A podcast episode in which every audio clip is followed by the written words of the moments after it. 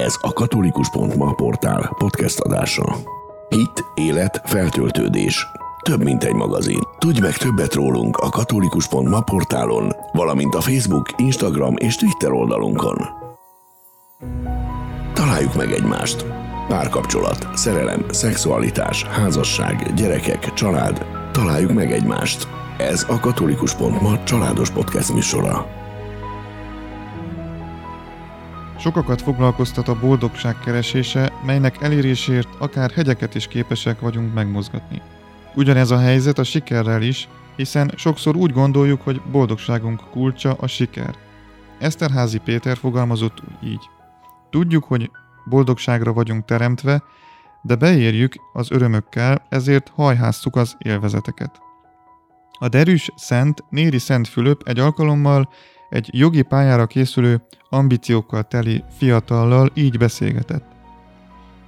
Boldog vagy te, fiam, te most tanulsz.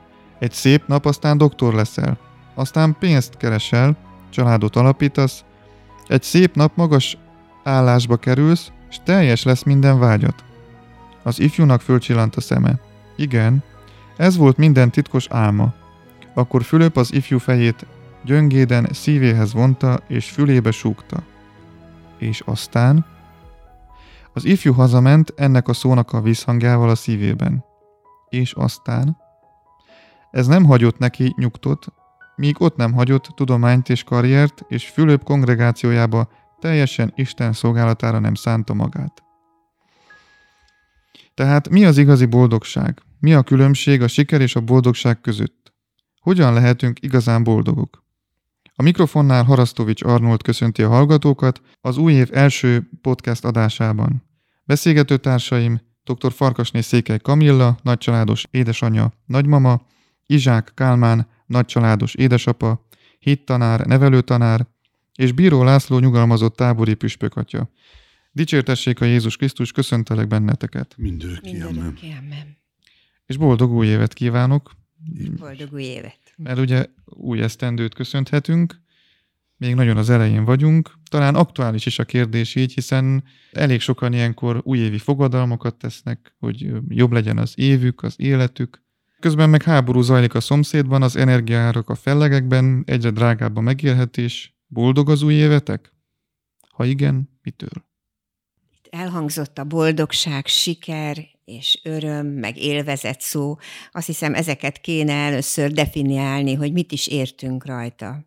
Ugye nyilván az élvezet, az pillanatnyi boldogság, vagy pillanatnyi örömhormon, vagy nem tudom, minek nevezzem, de nem egy olyan valami, ami hosszan és igazán biztosítja nekünk azt, hogy boldogok vagyunk. A boldogság és a siker között is én érzek különbséget. A sikert nevezhetjük annak, amikor valaki elismernek többek előtt, elismert és ügyes, okos, szép. A boldogság viszont egy hosszantartó valami olyan dolog, ami nem feltétlenül összefüggé, áll összefüggésben a sikerrel, hanem én röviden úgy fogalmaznám, hogy amikor helyemen vagyok. Volt egy kollégám a szemináriumban, ugye, aki a kezdő kispapotnak mindig mondta, megy a maci befele az a, a mánásba. Mert kezdő kispap mindjárt nyüzsögni akar, és, és pasztorálni, és minden. És a végzősöknek mondta, megy a maci kifelé a mánásból. Aztán, amikor hatvan éves lettem, akkor átvettem ezt a szlogent. Mondom, hatvanat már nem érek a földön, tehát megy a masszi kifelé a mánásból. Azt csak rájöttem, hogy milyen buta beszéd ez. Hát ha hiszek az örök életbe, akkor masszi nem tud kifele menni a mánásból, megy a masszi befelé a mánásba. És ez egy, ez egy, egy olyan, olyan békességet adó igazság, hogy van a létemnek iránya. Tehát egészen más mondjuk az öröm, vagy boldogság egy kezdőpapnál, egy hivatása csúcsán lévőnél, vagyis már kivénhett és mozgássérült emberként, de a boldogságon nem rövid jut. Tehát megy a maci befele a mánásba. Kálmán? Sokat beszélgetünk erről, hogy bold, mi a boldogság, nem csak a családban, hittanórákon és a fiatalokkal, és nagyon könnyűnek tűnik ez a szó, de, de nagyon nehéz tényleg megmondani, hogy mi az igazi boldogság. Lehet, hogy egy kicsit most ilyen hittanos lesz, amire én gondolok, és ahova szoktunk jutni, hogy talán egy lelki nyugalommal tudnám azonosítani. Egy olyan lelki nyugalommal, hogy bármilyen élethelyzetben vagyok, hogyha én a helyzetemet, a, a szerepemet, az identitásomat megtalálom, és azt meg tudom élni, akkor az egyfajta boldogságot. Tehát érzem azt, hogy én fontos vagyok. És ez, ha megvan még töltve egy, egy, egy élő Isten kapcsolattal, akkor van ennek a boldogságnak egy irányultsága is. Tehát egy, egy olyan örömet ad, hogy érdemes jónak lennem, érdemes így teljesítenem, érdemes a világban keresni a helyemet, mert utána vár rám egy olyan dolog, ami még ennél is jobb. Tehát úgy szoktam én ezt így megfogalmazni, és talán így, így, így a, a gyerekeim és a, a diákjaimnak is, ö, ö, tól is ez jön vissza, hogy, hogy az a boldogság, hogyha én fontos vagyok. Fontos vagyok önmagamnak, az embernek és az Istennek. Így, így, így tudnám összefoglalni röviden. Hadd vigyem még vissza a szót. Amikor a kérdéssel találkoztam, akkor eszembe jutott, hogy Teilhard de Chardinnak van egy tanulmánya, hogy mi a boldogság. És egy képpel kezdi, erre a képre emlékszem. Egy turista csapat elér egy hegylábához. És amikor neki kellene vágni a hegynek, akkor a csapat három része bomlik. Az egyik része azt mondta, gyerekek, túl magas ez a hegy. Én nem indulok el. A másik azt mondja, és lehevernek a fűbe. A másik azt mondja, hogy nem is, nem is indult el, otthon maradt. Minek tapáljon magamat? Egyik lehevert a fűbe, a másik otthon maradt, visszafogta ezt a vágyát, hogy elinduljon. A harmadik, azért indultunk el, hogy megmásszuk ezt a hegyet, nosza rajta. És nekivágtok. És azt mondja Teilhard, hogy ez három vallás gondolkodása. Az egyik az, a, aki, aki otthon marad, vagy visszamegy, az a, az a, a nirvánába hívő csapat, akik azt mondják, az életben minden boldogtalanság abból fakad, hogy vágyaink vannak, ezeket el kell folytani, és akkor boldogok leszünk. A másik, aki lehevert a fűbe, azok a hedonisták. Elhaj, minek erőködjünk, élvezzük itt a pázsitot. A harmadik csapat neki indul a hegynek. És Teilhard fölteszi a kérdést, hogy vajon el lehet-e dönteni, hogy objektíve melyik a boldog csapat, melyik az igazi boldogság. Az otthon maradók, vagy visszavonulók, vagy a hedonisták, a fűbe heverőszék, vagy nekivágnak a hegynek. És azt mondja Teilhard, hogy ezt a kérdést föltenni fölösleges. Benne vagyunk egy evolutív világban, ami halad előre és fölfele, ebbe a világba akkor vagyok boldog, ha követem a világnak ezt a mozgását előre, fölfele.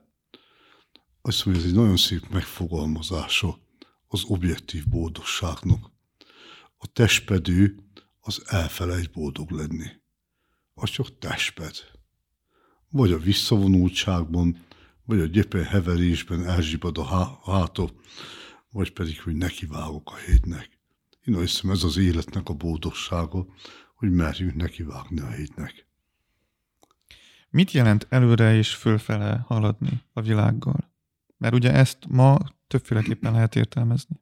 Semmiképpen se gondolnék arra, hogy ez a, ez a fősodrásba való beállás, hogy divatosan ma mondjuk, hanem, hanem, hanem a hívő ember számára azt jelenti, hogy, hogy nem a semmi fele megyünk, nem a sírködör vagy a kolumbárium fele, hanem, hanem, hanem az Isten fele. Ezt szoktuk föntnek mondani. Nem, mert fizikailag fönt van, de valahol a fölfele irányultság, az Istenre irányultság számomra az előre és fölfele. Jézus Urunk a keresztül nem menekült el, hanem három elesés után is fölment a Golgotáról, vagy a feltámadásig. Számomra ezt jelenti az előre fölfele. A fogyasztói társadalom is kínál nekünk boldogságot, vegyél meg minél több dolgot, cseréld le a, a bútoraidat, a ruháidat, meg a házastársadat is lehetőleg, akkor mindjárt boldog leszel. Azt gondolom, hogy ez a fogyasztói társadalomnak a, az elgondolása, hogy minél többet el tudjon adni, ugye? Én azt hiszem, hogy nekünk a boldogsághoz az nagyon fontos, hogy közösségben legyünk, és hogy tudjunk másnak adni. Tehát tehetünk a boldogságunkért. Érdekes, a betegek között volt ilyen kísérlet, hogy akik segítettek másoknak betegségük mellett, azok hamarabb gyógyultak, és jobban vették a nehézségeket. Akik csak úgy voltak a... az ágyukban, vagy a kórházban, a kórteremben, és nem segítettek, azok sokkal lassabban gyógyultak meg, hiszen ugye egy boldogság, egy jó érzés, az a gyógyulásban is segít. És azért is nagyon fontos, hogy boldogok legyünk, mert ez az egészségünket is elősegíti és biztosítja. Ugye ez is egy felmérés volt, hogy akinek családja van, vagy jó kapcsolatai, nyilván egy, egy ház, papnak, vagy egy, egy apácának nincsenek családja, nincs férje, nincs felesége, de annak, annak is van közössége, azok egészségesebbek és boldogabbak. Tehát tudunk adni egymásnak, tudjuk elajándékozni magunkat másnak. Ez boldogsághoz vezet mindenképp. Azonos az öröm és a boldogság. Ugye a magyar nyelv ezt két külön szóként jelöli. Feltehetjük akár azt a kérdést, hogy miért. Illetve azt, hogy milyen dimenziókban rejlik a különbség. Mélység, idő. Azt hiszem, az elején, amikor idézted Eszterházy Pétert, akkor ő kimondja, hogy mindenki tudja, hogy boldogságra van teremtve, de beéri az örömmel, vagy az élvezettel. Szóval azért a szavak, nem tudom, automatikusan adják a tartalmat is. Tehát az öröm az egy rövid távú, boldogság idézőjelbe téve a szót, az élvezet az még, még rövidebb. Ugye a másnaposság fogalma ismerős a magyar nyelven. Az, a, a, a, az élvezetet a másnaposság követi. Nem akarok latin bölcsességet idézni. Szóval... Nyugodtan. Van egy omni animal is tristis poscoitus. Tehát a, a, a, az állat, a szomorú, az egyesülés után, amikor csak élvezet van mögötte. Szóval ez egy nagyon drasztikus megfogalmazása az élvezetnek. De a másnaposság ugyanez. És ha hiszem, a boldogság, az tulajdonképpen nem, nem a külső körülményektől függ. Ugye azt mondják az okosak, hogy a, a, a dolgok belül dőlnek el, és nem kívül. Tehát egy beteg ágyon is lehet az ember boldog, ha tudja, hogy, hogy ez az identitásomat nem érinti. Tehát én azért is sokat voltam beteg ágyban, és, és azt tudtam mindig, hogy pap vagyok. Ez a papságon nem rövidül ettől meg, hogy most tudok menni, vagy nem tudok menni. Hál' Istennek tudok menni valamennyire, de én a boldogságot azt, azt, azt nem érzem meg rövidültnek ettől. Úgyhogy a boldogság az egy... az egy külső körülményektől, majdnem azt mondom, független valóság. A többi az úgy, úgy, úgy függ a körülményektől, vagy éppen magamtól, aki a leggyöngébb az ember ebben a kérdésben. Mikor élvezetek után nyúl, öröm után nyúl a boldogság helyett. Egész odáig elmehetünk, azt hiszem, hogy Jézus a kereszten nyilván nem örült, de sikeres volt és boldog. Boldog volt, mert teljesítette az Atya akaratát, és sikeres volt, mert a sátánt legyőzte. A sátán azt hitte, hogy ő győzte le őt, de visszafordult a dolog. Tehát a nagy szenvedés, és tényleg nagyon nagy szenvedés közben is, ha az ember arra gondol, hogy ő most helyén van, és az Isten akaratát teljesíti, és azt teljesíti be, ami az ő feladata, akkor nem örül nyilván, és szenved, de ez egy boldogságot okozhat.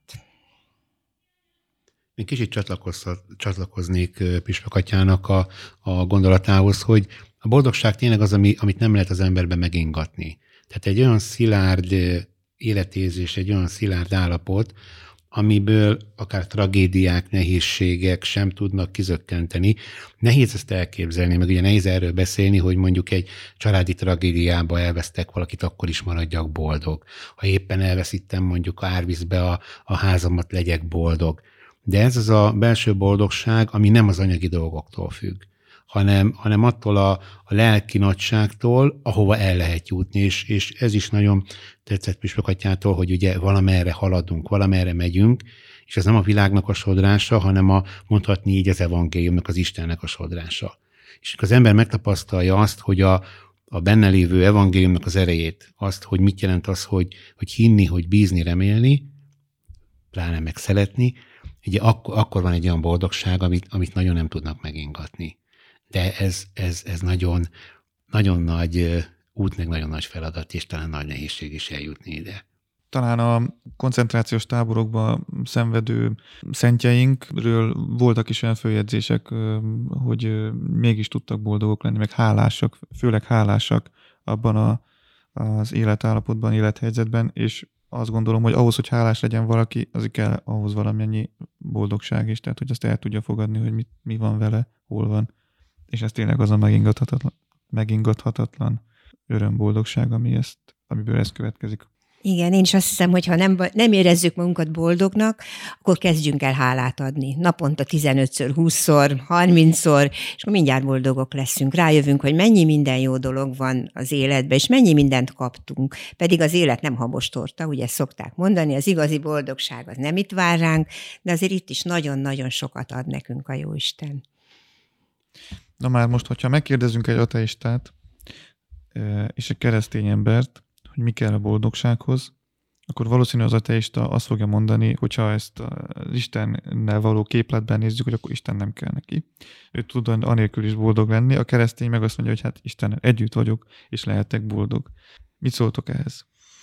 Egyik szociális otthonból mesélték, egyházi szociális otthon volt, és volt egy ügyvéd a, a csapatban, a szociális otthonban, aki szitta Isten papokat, mindenfélét. És eljött a vég. Haldoklott. Nem tudott meghalni. És annyit tudott még mondani, hogy hívjatok papot. És ment a pap. Elvégezték a szükségeseket. És a bácsi meghalt. Békességbe. Szóval szoktuk mondani, mindenki tudja, hogy zuhanó repülő nincs ateista. Azért ez nagyon kedves emlékem, egy cigánynéni haldoklott az egyik kórházban, ahol éppen tartózkodtam, és ott volt a, a, a, a rokonsága, a folyosón, minden nap ott voltak utolsó három napon, és mindig mondogatták, hogy mama meg fog halni. És már nem bírtam ki, mert tudtam, hogy a mama haldoklik, nincs magánál. Oda mentem hozzájuk. Mondom, katolikus pap vagyok. Bemeltek a mamához imádkozni. Hú, ezek összecsapták a kezüket. A mama még ezt is megkapja. Ő nem volt ateista. Templomba járó ember volt, mint utólag kiderült. Bementem, imádkoztam fölötte. És a haldoklónak van egy tipikus mozdulata, ha a pap megy az a betegágyhoz, akar keresztet vetni. És így emelgette a kezét. Nem volt magánál már sose, akkor magához tért. És így elkezdte emelgetni a kezét, hogy keresztet vessen, nem tudott már. Elvégezte az imádságot, a két betegtárs szólt, hogy ők is akarnak gyónni, mert egyik szociális otthonba ment, a másik meg máshova ment, hogy hagyjunjanak meg, meggyóntattam őket, és egy óra múlva a néni meghalt. Szóval én azt gondolom, hogy, hogy, hogy ez kivét, nem ateistáról beszélek itten, de azért kórházban találkoztam betegtársal, aki magyarázta, hogy püspök úr, engem megvezettek az ideológiával. Bánkodott fölötte. Szóval érdekes a kórház, az egyszerre metszete az adott társadalomnak, de metszete a metanójának is, amivel az ember kint a hétköznapokban nem igen találkozik, vagy akár nem válik láthatóvá. Szóval nagyon sok szép élményem volt, így kórházakon keresztül. Ennyi. Az, hogy ateista valaki, ez sok mindent jelenthet. Úgy gondolja, hogy neki ne parancsoljon senki, vagy ő jobban tudja, de tudjuk jól, hogy Isten a szeretet, és aki szeret, az valamilyen módon kapcsolatban van Istennel, még ha ezt nem is tudja, vagy nem is akarja bevallani. És a szeretet nélkül viszont nem lehetünk boldogok. Ha mi nem szeretünk, és nem szeretnek minket vissza, akkor nincs boldogság. Úgyhogy valamilyen módon az ateista is kapcsolódik Istenhez, még ha nem is tud róla, vagy nem akarja tudomásul venni. Hogy igazán ateista, én úgy gondolom, hogy nem is nagyon létezik a világon. Legfeljebb úgy gondolja, vagy azt szeretné magáról mondani. Pontosan. Kicsit eljátszom az ördög ügyvéd, ügyvédjét, ugyanis ugye sok reklám szólítja meg az embert a boldogságára appellálva. Tenetetet sokszor félresöpörve, vegyél te magadnak ezt, azt, amaz, mert attól leszel boldog, hogy ilyen kütyüd van, olyan kütyüd van, ezt képes vagy ezzel elérni, vagy nem, vagy így, vagy modern, vagy úgy. Baj, hogyha nem vagyunk állandóan boldogok? Azt gondolom, hogy egy festménynél mindig kell egy sötét háttér, hogy a fehér kivilágosodjék. Tehát a Azt gondolom, hogy ajándék az is, amikor besötétedik, de a sötét háttér az kell ahhoz, hogy a fényt azt még jobban élvezzük. Hát igen, a nagy szenteknek is voltak akár imádságban is szárazságaik, és ezzel is a, a Jóisten nevelni akar minket, és magához közelebb vinni, úgy gondolom, hogy mikor ezen keresztül jutunk, akkor még jobban tudunk hozzá közelíteni és csatlakozni hozzá. Még egy dolog jutott eszembe így közben a sikerről, hogy a siker tulajdonképpen, ahogy sokan elképzelik, az az, amivel kísértette az ördög Jézust. Hogy hatalom, hogy étel-ital, hogy dicsőség. dicsőség, igen, köszönöm.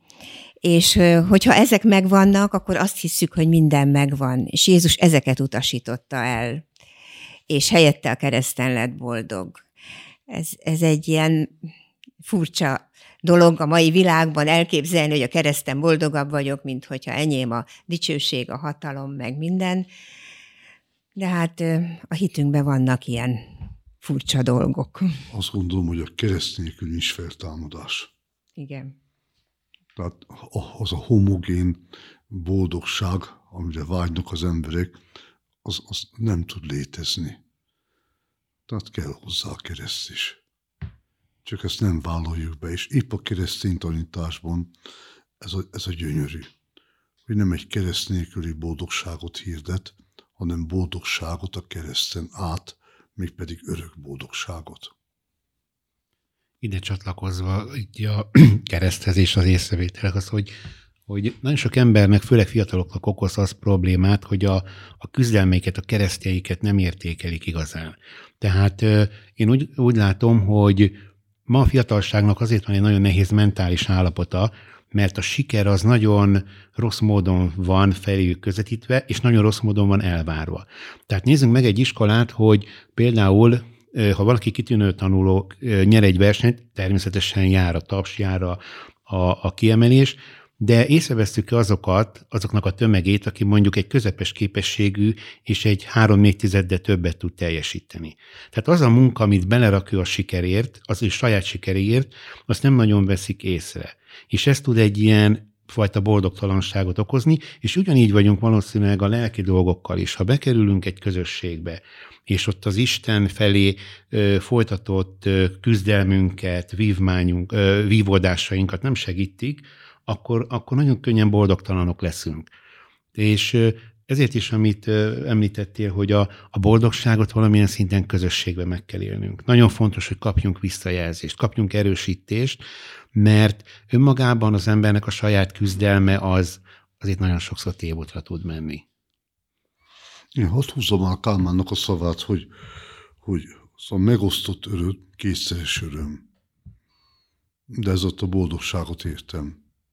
És ha szóval az ember az örömöt nem oszhatja meg, akkor borzasztó, borzasztó megkeseredik az örömétől. Nincs kivel megosztani. Még egy mondatot, ha szabadna, így, így az ünnepek jutottak eszembe, hogy, hogy a, a valahogy divatos szó ez a ma embere, de talán így a, ebben a, a, a, a nagyon urbanizált világban az ünnepeknek a jelentősége, vagy egy lakodalom, hogy nem arról szól, hogy egy eszünk, iszunk, adunk ajándékot, hanem örülünk, hogy ezek összekötötték az életüket, egy keresztelő, J. az egyháztag lett. Tehát valahol azoknak az embereknek, azoknak a családoknak, közösségeknek van valami kapaszkodója, fogalma a boldogságról, akik tudnak ünnepelni. Én több évet foglalkoztam hajléktalanokkal, és mindig azon gondolkodtam, hogy ha milyen rossz lehet nekik az ünnep, mert hogy ők hogyan érezhetik magukat. És rájöttem, hogy nincs hiányérzetük, mert már nem tudnak ünnepelni. Nekik egy, egy szenteste ugyanaz, mint egy vasárnap. Elvesztették az ünnepet, és ezért volt nagyon, nagyon szomorú helyzetük, mert látszott az, hogy valami olyat elveszítettek, ami egy, egy utolsó kapaszkodó talán egy boldogság, egy remény felé. És ha, ha meg tudjuk az ünnepeinket tölteni tartalommal, akkor, akkor a boldogságot is jobban meg tudjuk majd élni. Köszönöm szépen. Legyen ez akkor a, a záró mondat a boldogság, az igazi boldogság kapcsán. Folytatjuk akkor a Kérdezz Felelek rovatunkkal, amelyben most kiválasztottunk három kérdést. Kérlek, iratkozzatok fel arra a csatornára, amelyen most hallgattok bennünket, YouTube-on pedig ne felejtsétek el benyomni a csengőt is, hogy ne maradjatok le a következő adásról. Tehát a Kérdezz Felelek rovattal interaktívvá szeretnénk tenni ezt a műsort, várjuk a hallgatók témába vágó kérdéseit az adás címére, akár egyébként témajavaslatait is. Tehát az adás címe a Találjuk meg egymást kukac katolikus pont ma. Első kérdés így hangzik: jogászhat-e egy katolikus? A YouTube-on sok videót lehet látni, amelyben erre hívnak és jóga gyakorlatokat mutatnak be. Én is kipróbáltam, végigcsináltam párat. Nem tudom, mi az egyház álláspontja erről. Tehát jóga és katolicizmus. Nincs igen vagy nem. Szóval én azt gondolom, hogy, hogy én toleráns vagyok ebbe az irányba. Ha az ember tudja a... a, a az ő katolikus identitását megőrizni, és pusztán torna gyakorlatként végezni a jogának a mozdulatait, akkor tud közömbös lenni. De hogyha összekeveredik a mögéjetett lelki-szellemi tartalommal, akkor, akkor jobb, ha abba hagyja. Tehát nagyon szilárd hit mellett tudom elképzelni, hogy pozitívan igen mondjunk rá. Ez kivitelezhető? Különböző tapasztalatokat hallottam. Szóval hallottam olyat, aki meg tudta tenni, és hallottam olyat, aki gyorsan abba hagyta, mert óhatatlanul belekeveredik az a fajta, nem is hitnek mondom, hanem ideológia, ami a joga mögött ott van. Köszönjük szépen. Az én nagynénim, aki apáca volt, most most is van, csak most már a Mennyországban. Ő is jogázott rendszeresen, csak úgy magában, nem közösségbe, és nyilván tudta, hogy mi az ideológia mögötte, de ettől ő teljesen függetlenítette magát. A gyakorlatok viszont hasznosak voltak neki. Úgyhogy, amit a püspök atya is mondott, hogyha elég erős a hite, és tényleg tudja, hogy mondjuk veszélynek is lehet kitéve, akkor lehet ezt gyakorolni, mint egy torlát. Akkor azt most én kérdezem, hogy milyen szerzetes volt, és miért volt hasznos neki ez a torna gyakorlat? Jesúit a lelkiséget vallott, úgyhogy... Szent József nővérek közé tartozott, és azért volt neki hasznos, mert, mert ezek a gyakorlatok frissen tartották, és... Fiatalon, vagy nem, nem úgy gondolom fiatalon, hanem jó mozgékonynak tartották, és jót, jót tett neki egyszerűen az egészségének azért használta. Tehát mint egy tornát tulajdonképpen. eszembe jutnak a, a Szapiencián töltött tanulmányi évek, és volt egy nagyon jó előadónk, aki azt mondta, hogy a keleti kultúrából, ami az ember javárt szolgálja, nyugodtan át lehet venni, de nagyon mély hit kell ahhoz, hogy a, a vonzása, a mássága, a, a talán könnyebbnek tűnő útja ne vigyen el a kereszténységről. Magyarán, ami az embernek a javát szolgálja, természetesen föl lehet használni. És egyetértek nagyon Püspök atyával, hogy akinek tényleg... Ez, ez egy hasznos dolog. Tehát szerintem egyetérthetünk arra, hogy a jóga az egy, az egy jó dolog, maga a testmozgás. Ami mögötte van ideológia, abban meg erősnek kell lenni. Nekem diákjaim többen is járnak jogázni, egyházi gimnáziumból is, nagyon féltve engedik el őket, de ideig nem volt probléma. Köszönöm. Második kérdés. Nagyon sokszor hallom, hogy szidják az egyházat. Tényleg vannak dolgok, amiben igazuk van? Tényleg vannak dolgok, amelyben, amiben igazuk van. Úgy érzem, egyre inkább hangosabb ez a tábor. Mit tegyek, hogy visszanyerjem lelki békémet az egyház tekintetében? Nagyon hosszú, ez egy külön esti téma lehetne, mert, mert nagy, röviden erre válaszolni nagyon nehéz. Szóval szent meggyőződésem az, hogy évszázadok óta egy antiklerikális hang kimódolva szüntelenül táplálja az emberekbe ezt a fajta egyház ellenességet. Ez nem most keletkezett, de most már úgy föllángol nagyon erősen, nagyon agresszívan sokszor ez egyház ellenesség. Tehát ez nem mai dolog, hanem, hanem sok-sok, mint a smog, úgy rátelepszik az egyházra, és lassan már egyszer megesett velem a történet, mentem téli kabátból, sállal, papi gallérral az utcán, megelőztem három fiatal embert, és utánam kiabálták, hogy pedofil. Semmit nem tudtak rólam, hogy kifia borja vagyok, de azt tudták, hogy pedofil vagyok, ebből a pici gallérból. Ez azért, azért a médiának áldásos hatása. Nem is haragudtam rájuk, de sajnáltam őket. Nem lenézően. Csak, csak hogy, hogy, hogy egy ilyen reflexió eszükbe jut egy papi galléról, hát azért az egy, az egy mesterségesen keltett, idézőjelbe téve a szót egyház ellenesség. Ami jó, azt támadni kell. Ez így van a világban általában. Aki nagyon jól dolgozik, azt is támadják, nehogy kilógjon az, aki nem jól dolgozik, vagy irigylik, hogy ha valakinek jól megy valami. Tehát én azt gondolom, hogy az egyház az nagyon jó dolog, azért támadják. A másik, hogy az egyház mi vagyunk. Tehát tulajdonképpen minden megkeresztelt ember. Úgyhogy ha valaki megkeresztelt lévén szidja az egyházat, akkor magára is nézzen egy kicsit, és ez saját magának is szól. Nem csak a papok, az egyház. Igen, csak ugye hát a, általában a támadások azok nem a hívek felé szólnak, bár vannak olyanok vannak is, olyanok inkább a, is, igen. A vezetést szidják. Hát igen, ha ennyire ö, zavarja őket, akkor azért valami jó lehet benne, mert hogyha ez olyan semmi se lenne, vagy rossz dolog lenne, akkor nem kéne foglalkozni vele, azt gondolom. Én ilyen pozitívan látom. Hát egy kicsit másképp közelíteném meg, nem ellentmondva, de talán azt hiszem, hogy, hogy egy picit belülről is keressük ennek a, a miértjét. Ugye sokszor van arról szó, hogy, hogy a kereszténységet, az egyházat hogyan ítélik meg, és mi talán elfelejtjük azt, hogy, hogy a keresztény ember számára miért az evangélium. Tehát, hogyha én egy kereszténység nevében tevékenykedek, ha én keresztény ember vagyok, akkor sokkal nagyobbak az elvárások. Sokkal nagyobbnak látszanak a hibák, és sokkal nagyobbnak látszanak a bűnök is. És sokkal könnyebben általánosítanak.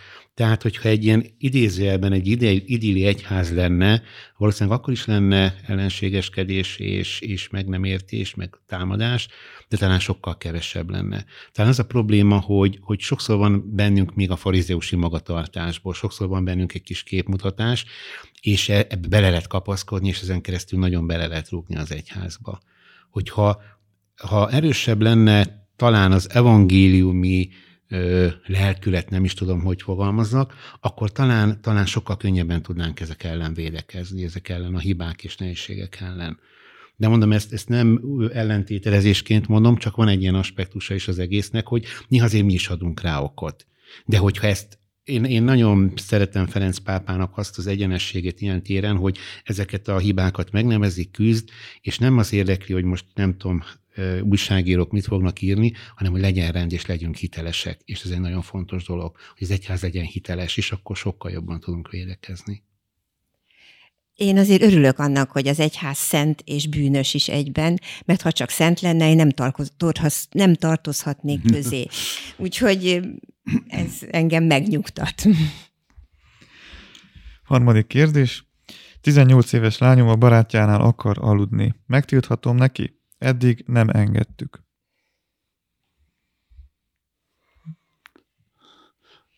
De most nincs kamera, kellene látni a... a gesztusokat, meg a reakciót. Nekem nagy fiaim vannak, és még kiskorú a lányom, még kérek két évet. Szóval azt hiszem, hogy, hogy, hogy jogos. Ugye Sicának vannak gyerekei bősége, nagy lánya is túlélte már velük a ifjúkort, úgyhogy jobban tudja ezt. Azt hiszem, az elvet tartani kell. Tehát ez nem a szexualitástól való félelem, nem a szexualitásnak a lekezelése, mert test. Ugye második János Pál olyan bölcsen mondja, hogy, hogy a, a, a, a görög filozófiai felfogása szemben a test nem a lélek börtöne, hanem a lélek kifejeződése, a kommunikációnak az eszköze. Tehát nem a szex ellen van az egyház, amikor azt mondja, hogy jobb, ha nem, hanem azt szeretné, hogyha úgy épülne fel egy kapcsolat, hogy... hogy, hogy hogy ez a személyes találkozáson nyugszik, és nem két nemi szerven. Mert ugye a, a, a fiatalnál olyan könnyű elkezdeni, alulról építkezni, de olyan alá lehet-e utólag al, alapozni azt az épületet, amit nem alapoztak alá kezdetben. Ez a szörnyű ebben. Tehát az a mai, mai ifjúságnak a keresztje szerintem, hogy előbb találkozik a szexszel, az érosszal, mint hogy találkozna azzal a ténnyel vagy kérdéssel, mi az, hogy személyes kapcsolat. Tehát nem a szexszel van a bajunk, hanem a személyes kapcsolatnak a fölépítésével. És ha ezen a ponton sikerrel működik, az az illúzió támadhat egy fiatalnak, hogy hát ez működik, és jó az a kapcsolat. Aztán majd később rájön, hogy ebből a kötelezően öt-hat éven belül elvált házasságok következnek. Én igyekeztem mindig bizalmat szavazni a gyerekeimnek minden téren. Arra próbáltam tanítani őket, hogy ne tegyetek olyat még a lila ködben sem, amit később, most nem csak a szexre gondolok, bármire, amit később megbántok, és esetleg egy életen keresztül kell hordoznotok. És ez egy nagy felelősség, úgyhogy nem is lehet ezt a felelősséget teljesen ilyenkor rájuk hárítani, vagy rájuk nyomni, ezért hát én is igyekeztem tanácsokat adni, amennyire lehet egy nagykorú gyereket befolyásolni, ugye. Köszönjük a kérdéseket és a válaszokat is. Hallgatóinkat szeretettel bátorítom, hogy lépjenek velünk kapcsolatba. Küldjétek el kérdéseiteket és témajavaslataitokat a Találjuk meg egymást kukac katolikus pont ma e-mail címre. Értékes tartalmakért pedig olvassátok a katolikus pont mát az új esztendőben is. Köszönöm Bíró Püspöket, jó, de mielőtt megköszönném, apropó új esztendő, mit kívántok az új év alkalmából a podcast hallgatóinak? Külső és belső egységet. Hálatelt szívet. Az Úr béké legyen veletek. Köszönöm Bíró Püspökatyának, Farkasné Székely Kamillának és Izsák Kálmánnak a beszélgetést, találkozunk két hét múlva. Isten áldjon mindenkit, dicsértessék a Jézus Krisztus. Mindörökké. Amen.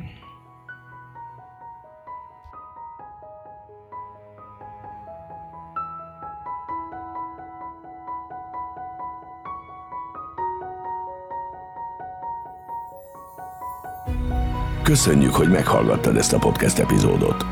Ha tetszett, akkor kövess minket, iratkozz fel csatornánkra és támogass missziónkat a katolikus pont ma per támogatás oldalon. További értékes tartalmakért böngész naponta a katolikus pont mát.